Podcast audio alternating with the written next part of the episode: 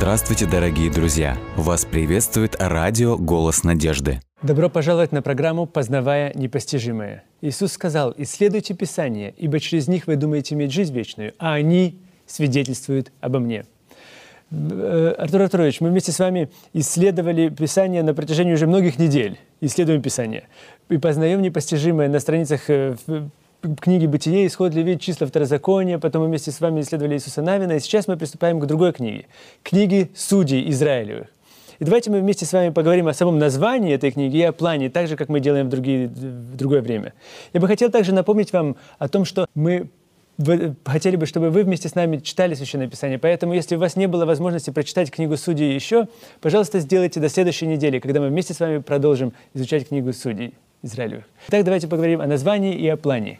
Да, это очень интересное название. Э, в русском э, э, переводе, в синодальном переводе она называется «Книга судей Израилевых». Угу. Интересно отметить, что если вы сравниваете еврейский текст, мазорецкий текст с Септуагинта и с Вульгатой, они все однозначно называют эту книгу просто «Судьи». Просто «Судьи». Мазорецкий текст «Шафитим», то есть это «Судьи». Но э, слово «судья» или судьи, шафитим, оно означает намного больше, чем просто судьи.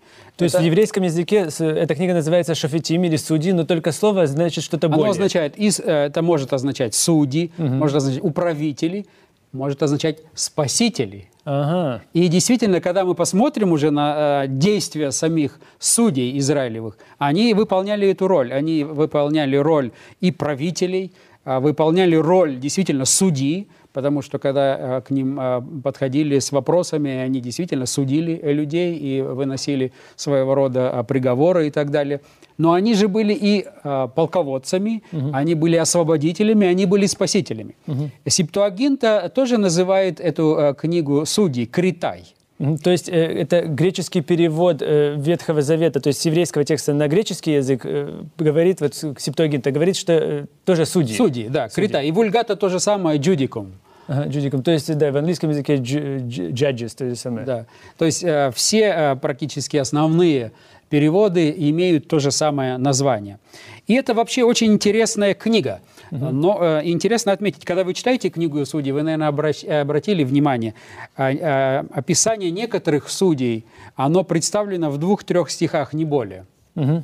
Затем вы читаете описание действий, э, деятельности других судей и занимают целые главы. Например, если вы читаете о Самсоне, вы э, можете ну, да. встретить, э, если я не ошибаюсь, четыре главы которые описывают э, действия и деятельность этого судьи. Да, или Гедеон также, да? Совершенно верно. И поэтому э, исследователи Священного Писания делят книгу судей на так называемых больших судей и на малых судей. Угу. И вот э, тем судьям, которым отводится больше места, их называют большие, большие судьи. Угу. Тем, кому э, отводят мало места, их называют малые судьи. А после смерти Иисуса Навина израильский народ практически в течение 300 лет угу. не имел центрального руководства. Но э, центрального руководства, наверное, не имел, но так как это э, государство было теократией, то есть Бог правит государством как будто бы. Так мы, так мы хотим верить в это. Да, единственным, как вы правильно сказали, объединяющим все эти колена угу. было, э, была религия, то есть вера в Бога. И э, единственным местом поклонения, объединяющим все колена, было то место, где скиния, находился где... Э, ковчег угу, Завета. Поэтому религия была единственным, что объединяло их. И а, так каждое колено, в общем-то, оно находилось а, почти что самостоятельным, не беря во внимание религиозную часть жизни, хотя она была одним из основных, она как раз и объединяла этот народ. Но у них не было ни, э, ни царя, ни президента. Единого, и даже не было тех пророков, которые ага. бы на территории всего Израиля, или судей, которые бы объединяли всю территорию Израиля.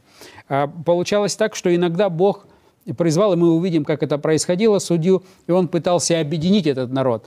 И вот что интересно, историки, когда они исследуют историю израильского народа, они говорят о том, что кроме восхищения – ничего э, нельзя э, выразить по поводу этого народа, потому что по-человечески угу. любая другая нация, которая проходила хотя бы частично через путь, который проходил израильский народ, исчезали с лица земли. Угу. Потому что представьте себе, э, да, когда был Иисус Навин, и текст очень четко говорит, в то время, когда Иисус Навин был, и даже когда он умер, и когда то поколение еще оставалось, старейшин и так далее, которые видели действия Бога, видели эти чудеса, э, народ оставался верным, единым. И религия была достаточно, чтобы объединять весь этот народ. И народ, хотя не имел ни царя, не имел а, пророков, объединяющих всю территорию, а, ни парламента, ни думы у них не было так, как таковых. Но они, они оставались. Были объединены. Но затем, когда наступил период судей, то это э, практически период некого безвластия, если так можно сказать. И э, любой другой народ, который в эту фазу входил, он больше никогда из этой фазы не выходил. То есть они рассеивались? Их Совершенно. Вы даже можете взять империи, которые э, властвовали практически миром, и они исчезали. Ну да, мы, то же самое можно сказать о Египетской империи. Существует сейчас государство Египет, но это не те египтяне, которые существовали в то не, те, не тот размах и не те размеры. Конечно, да? да, да. Но что касается израильского народа, вообще, как оно, весь путь израильского народа – это сплошное чудо. Угу. И то, что даже на сегодняшний день Израиль имеет э, свое государство, и даже на территории России имеют свою автономную республику. И хотя в Соединенных Штатах нет израильской республики, но вы посетите Бруклин, и вы скажете, что да. это действительно своего рода тоже небольшой Израиль и так далее. Это чудо. Это, это, это чудо, и об этом все свидетельствуют. Ну и что интересно, духовное состояние народа Божия во время Иисуса Навина можно назвать как э, временем веры, хотя были ошибки, были проблемы, mm-hmm. но это все-таки было время веры, время доверия Богу, время, когда Слово Божие, когда закон Божий являлся мерилом. И если с этим временем сравнить время судей, то это крайняя противоположность. Это время безверия, это время даже отвержения самого Бога, причем явное отвержение, открытое отвержение. Угу. Оно потом впоследствии будет даже при царях, такое же наблюдаться, но тем не менее. И поэтому э, это время очень красиво характеризуется э, самим текстом книги Судей, которая характеризовывает это время. «И не было царя в Израиле, и каждый делал то, это сам, да, самый последний текст э, книги Судей, так же? Да, он повторяется и внутри, да, да, ну да, вот но он, и заканчивается книга Судей, совершенно верно. Заканчивается книга Судей, вот 20, 21 глава, 25 текст. «В те дни не было царя у Израиля, Каждый делал то, что ему казалось справедливым. Интересно, вот это слово «справедливым», а, еврейское слово, которое здесь используется, оно означает «и нравится». Ага. То есть каждый делал то, что ему не да. только казалось справедливым, а то, что ему нравилось. Угу. И поэтому многие исследователи, которые исследуют современный мир, эпоху постмодерна, а, они говорят, что если попытаться эту эпоху а, отождествить или сравнить с каким-то периодом, который переживал народ Божий, то это лучше всего а, подходит к книге Судей. То потому есть период, что, период Судей. Потому что сегодня действительно нет авторитетов. Хотя у нас есть, допустим, конституция, есть президент, есть парламент и так далее в разных странах, но они не пользуются для каждого отдельного человека таким авторитетом э, и уважением. Э, иногда бывают исключения, но в целом Каждый живет так, как ему кажется справедливым, так, лучшим. Так же, как каждый, каждый живет так, как ему нравится, в конечном Совершенно итоге. верно. Давайте посмотрим на план книги. Угу.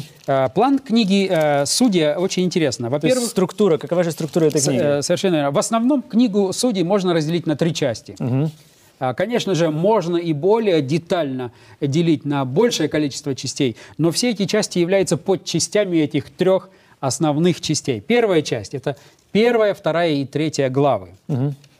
Здесь, в этих главах, в первых трех главах показывается, указывается на основные причины падения израильского народа. И когда мы перечисляем основные причины, то их в основном три. А первая причина – то есть а... это, это, самая, это первая структура, первый, первый уровень. Это причины падения народа, и, и этих причин три тоже. Да, совершенно верно. Э, э, если вы посмотрите на вторую главу, например, с восьмого текста, угу. эм, по 13. Как, да, но когда умер Иисус, сын Навин, раб Господень, будучи 110 лет, и похоронили его в пределе удела его Фамна в сарай на горе Ефремовой, на север от горы Гааша. И когда весь народ он и отошел к отцам своим, и восстал после них другой род, который не знал Господа и дел его, какие он делал Израилю. Тогда сыны Израилевы стали делать злое пред очами Господа и стали служить Ваалам, оставили Господа, Бога отцов своих, который вывел их из земли египетской, и обратились к другим богам, богам народов, окружавших их, и стали поклоняться им, и раздражали Господа. Оставили Господа, и стали служить Ваалу и Астартам. Вы видите, несколько раз подчеркивается, что они оставили, Оставили Господа, Господа, да. и стали служить Ваалу и Астартам, и вообще э, всем этим богам. Но здесь очень интересная деталь, что э, э, десятый текст нам об этом говорит. «Восстал после них другой род или другое поколение, которое теперь уже не знало Господа» и дел его, который он делал Израилю. То есть здесь практически очень важно отметить задача каждого поколения. Вот когда мы переносим состояние тогдашнего э, э, народа Божьего, тогдашнего периода, на наше время, здесь следует кое-чему тоже научиться. Э, Задача каждого поколения – передать знание не просто о Боге, а знание самого Бога. Каков Бог?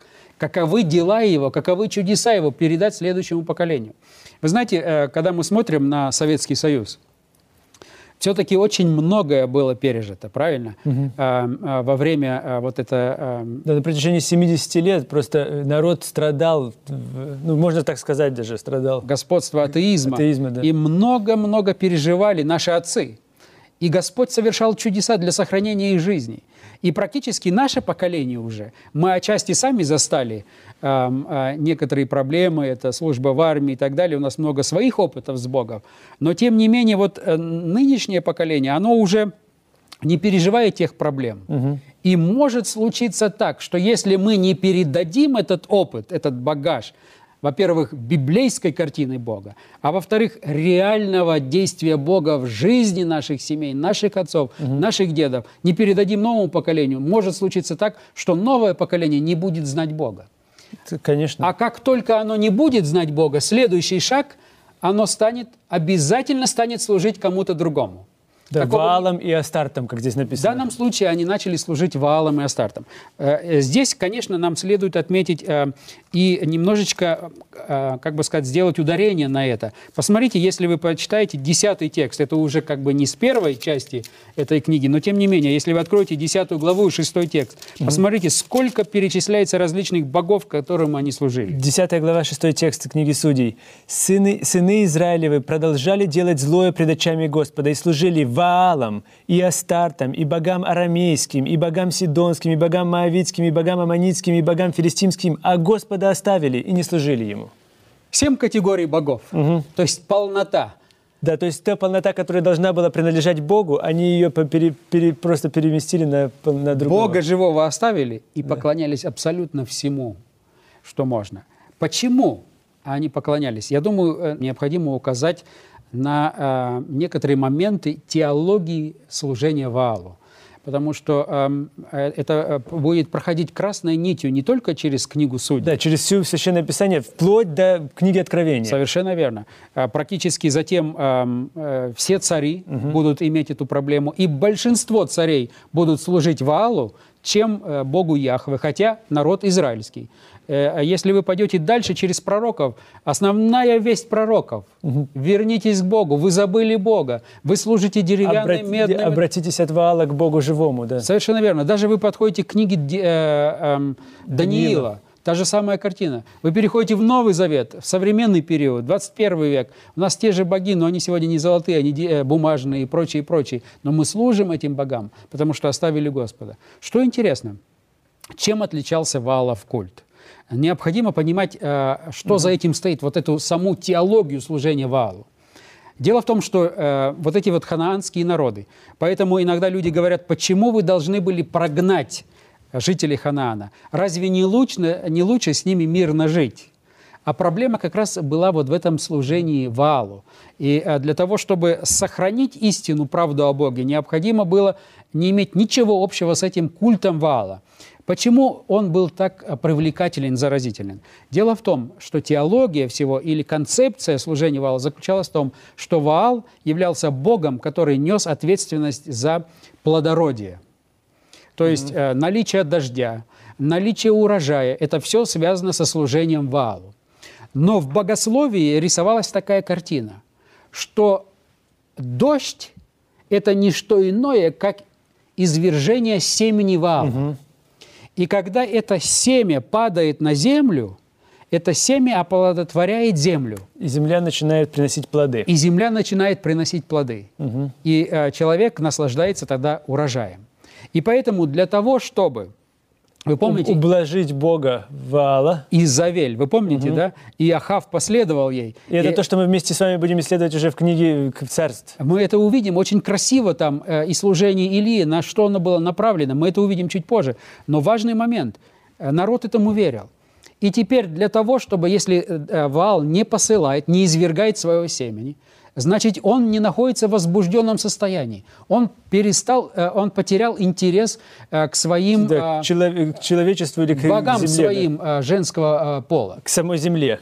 Да. И поэтому для того, чтобы возбудить его, необходимо здесь на земле проводить служение. Оргии. Совершенно э, верно. Вот эти вот всевозможные развратные оргии для того, чтобы возбудить. Это как сегодня вы берете фильмы, например, или эти вот эти вот сцены, Э, э, которые пытаются, в общем-то, воскресить в человеке или возбудить в нем земное, э, низкое и так далее. И вот практически вы показываете виде этому Богу Вала, вы должны его возбудить. И поэтому э, Священное Писание говорит, что даже народ израильский под каждым ветвистым деревом, угу. на каждой высоте занимался этим, храмовой этой проституцией для того, чтобы возбудить этого Бога. И э, представьте себе, э, что бы происходило, если бы сегодня мы бы ввели вот этот вот валов культ. И э, люди шли бы не на проповеди, долгие часовые проповеди, а шли бы на то, чтобы заниматься вот этой вот святой так называемой проституцией. Угу. Как вы думаете, залы были бы наполнены или нет? То же самое, которое, то же самое, что и происходило в то время, потому что люди гораздо, конечно, они же наслаждали, делали то, что им нравилось. Совершенно верно. То, что им нравится, это то, что как раз и приносило им наслаждение во имя возбуждения самого Бога. Поэтому Вау. народ израильский так часто и всегда постоянно, э, как бы сказать, уходил на это. Он этим оправдывал все. Вот это все низменность, безнравственность. А, ты мог был, можешь быть хорошим семенином, но там ты делаешь это для Господа, для благополучия твоей для, страны. Для, страны, для своей же семьи, потому что они же тоже должны питаться. Совершенно верно. И поэтому, когда вы теряете из виду живого Бога, вы начинаете э, предаваться вот этим всевозможным страстям, всему этому низменному, греховному, нехорошему. И поэтому, э, поскольку это было настолько привлекательно и притягивало низменные страсти и вот это вот моральное развращенное состояние народа, оно привлекало, поэтому народ израильский так часто и отвергал живого Бога. И в данном случае как раз говорится, что народ израильский часто э, этим занимался – Значит, три основные э, э, проблемы здесь подчеркиваются. Причины Первое, падения. Причины да? падения. Угу. Это не прогнали хананеев. То есть угу они прогнали э, именно исходя из того, что Господь хотел сохранить истину о себе, хотел сохранить нацию э, и вообще жизнь на этой земле. Без этого, наверное, уже и жизни бы не было, если бы хананеяне оставались там, и Господь бы не пролил свет о себе. Они бы в этом морально-нравственном, в этом Содоме и Гаморе давно бы уже предались, потому что Господь бы отошел, и дьявол бы положил Зло, конец, да, бы, они сами себя уничтожили да. бы. Это первое. Второе – они отвернулись от Бога. Первое, они не устранили причину своего разложения. Второе, они отвернулись от Бога. Отвергли его, да. И третье, они стали служить богам вот этих хананьянов. То есть, третье, они стали хананьянами сами. Вы представляете? Угу. Господь говорит, я хочу, чтобы вы несли свет всему миру – но вместо этого вы сами стали хананьянами. Вот это вот три основные причины э, падения израильского народа. И вот первые три главы... Они как раз об этом свидетельствуют. Они об этом свидетельствуют. Это как бы вводная часть, угу. которая показывает основные причины. И вот эти три, они перечисляются. Вторая часть – это последующие главы э, вплоть до 16. То есть с 4 по 16 главы. Да, здесь очень интересно. В, этих, в этой, э, во второй части – а, постоянно повторяющийся цикл падения. И причем все идет по очень интересной схеме. Практически постоянно эта схема через всю книгу судей проходит. Вначале это идет падение, угу. это идет служение иным богам, вот этим, этому валовому культу. Затем, как следствие, Господь оставляет, Угу. Опять оставляет по милости своей, потому что его присутствие бы их уничтожило. Грех не может находиться в присутствии святости Бога. Господь отступает. Как правило, как Бог отступает, зло начинают угнетать народ Божий. Угу. Зло начинает торжествовать. Угу. И когда они через годы пребывания в этом угнетенном состоянии вдруг поднимают свои взоры к живому Богу. И возвращаются, пытаются возвратиться к, к Богу. Взмаливаются к Богу, обращаются, то Бог по своей любви и милости опять приходит к ним и посылает им избавителя, посылает им судью. Затем, когда он посылает им этого судью, он освобождает им, и они переживают некоторый период покоя. Затем, после этого периода покоя, они опять прельщаются валовым культом и опять падают. И весь этот цикл повторяется. И так через всю книгу судей. То есть порочный цикл мы его назовем. Совершенно верно. Падение, угу. служение других богам. Служение другим богам. Бог отступает, угнетение. угнетение взмоление, взмоление молятся. Бог. Господь по милости своей приходит. Покой некоторый период, некоторые, потом снова и падение. И так постоянно, круг за кругом, круг за кругом, судья за судьей. Это происходило перед призванием любого судьи, который здесь mm. находится. Это э, постоянный э, круг. Третья часть – это последние главы, 17 по 21. Mm-hmm. Э, последняя э, часть показывает ужасающие последствия жизни без Бога, э, ужасающие последствия от падения от Бога. Причем последняя часть находится в причинно-следственной связи. 17 и 18 главы показывают на, духовное, на духовную религиозную анархию. Угу. И эти главы очень интересны, у нас нет времени их читать, но там показывается, как э, даже те, которые служат Богу, даже те, которые должны быть левитами, они начинают делать из этого бизнес – а, левиту здесь не понравилось, его нанял кто-то другой, кто-то больше платит, он становится священником там и так далее. То есть совершенная религиозная анархия, даже среди служителей. А затем 19 а, по 21 главы показывают на следствие вот этой причины – Вначале духовное, религиозное развращение, религиозная анархия, а затем 19 по 21 главы показывают, как следствие, на моральное, нравственное разложение общества. Угу. Причем до самой низ, низкой точки, которую вы только себе можете представить. Даже страшно детям читать эти главы, угу. последние главы книги Судей. Теперь э, это что касается плана книги. Значит, три основных такие угу. части. То есть мы говорим о том, что э, первое это падение, или же почему же падение, причины падения. Мы говорили о том, что они не прогнали э, других наций, отвергли Бога и стали служить другим богам. Второе, мы говорили о, то, о цикле падения, который порочный цикл. Они падают, служат другим богам, Бог их оставляет, в конце, в, в итоге зло, оно по, по, на, их покрывает, и потом они взмолились к Богу и возвращаются. То есть этот цикл повторялся непрерывно. И третий важный момент – это результаты, или почему, что же это значит, или э, ужасающие последствия – этих трагических, трагического падения. Практически показан конец пути жизни без Бога. Угу. И очень красочно показан. То есть это э, можно назвать, что книга Судьи – это книга э, жизни христианина. В целом, к сожалению. К сожалению, да. Но что может произойти, если христианин отступает от Бога? И вот что происходит. Моральное падение до, до такого момента, что даже страшно читать детям, как вы сказали. Какова цель книги Судей? Мы говорили о плане. Теперь какова цель книги Судей? Книга Судей имеет определенную цель, кроме того, чтобы показать э, и сохранить историческую э, э, правду или историю жизни народа израильского, это указать на последствия отступления, отпадения. И на этом фоне, на фоне постоянного отступления, постоянного убегания от своего Творца, на этом фоне показать неустанную милость и любовь Отца – Практически некоторые называют книгу судей притчу о блудном сыне Ветхого Завета. Угу. Это, э, и это очень удачное сравнение. Точно так же, как в Новом Завете притча о блудном сыне говорит о том, что как бы отец не окружал любовью, заботой своего сына, его сын постоянно, э, убегает от него. И затем, когда он все размотал, все промотал, он возвращается, отец принимает его. Э, э, и мало того, он бежит ему навстречу. И когда он бежит, он унижает себя перед э, всеми угу. авторитетами в этом городе. Его это не беспокоит. Его беспокоит опередить, прежде чем там судьи не вынесут свое решение, вынесут свое решение, чтобы э, своего э, ребенка встретить. Поэтому этот отец поднимает подол своего платья, что является да, большим унижением в то да. время. Бежит э, через э, ворота своего города, выбегает и пытается опередить эти, чтобы не судьи вынесли свое решение, потому что очень э, э, судьи любят выносить свое решение, и в наших церквах, если кто-то что-то не так сделает, очень быстро судят.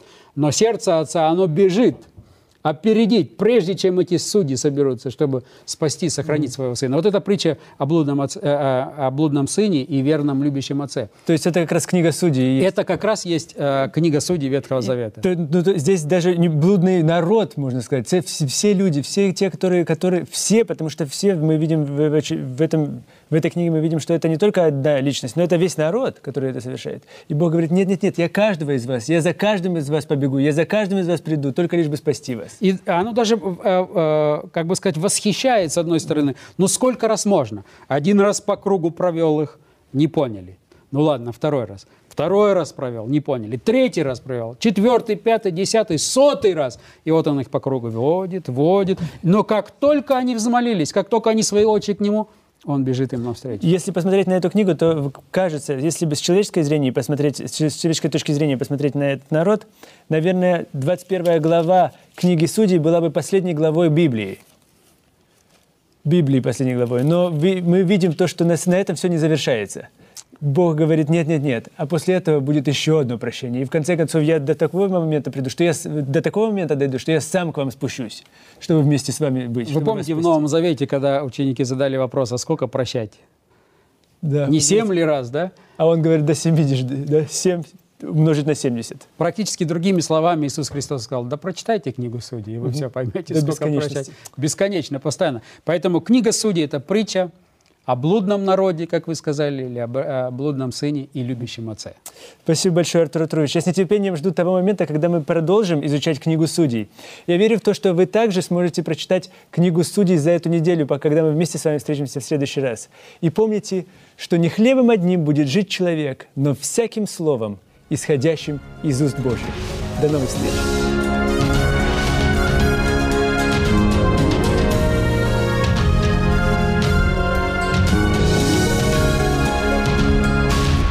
Дорогие друзья, вы можете оставить свои сообщения через WhatsApp и Viber по номеру плюс 7 915 688 7601 или позвонить нам на бесплатную линию, которая работает на территории Российской Федерации. Номер 8 800 100 ровно 1844. 8 800 100 ровно 1844.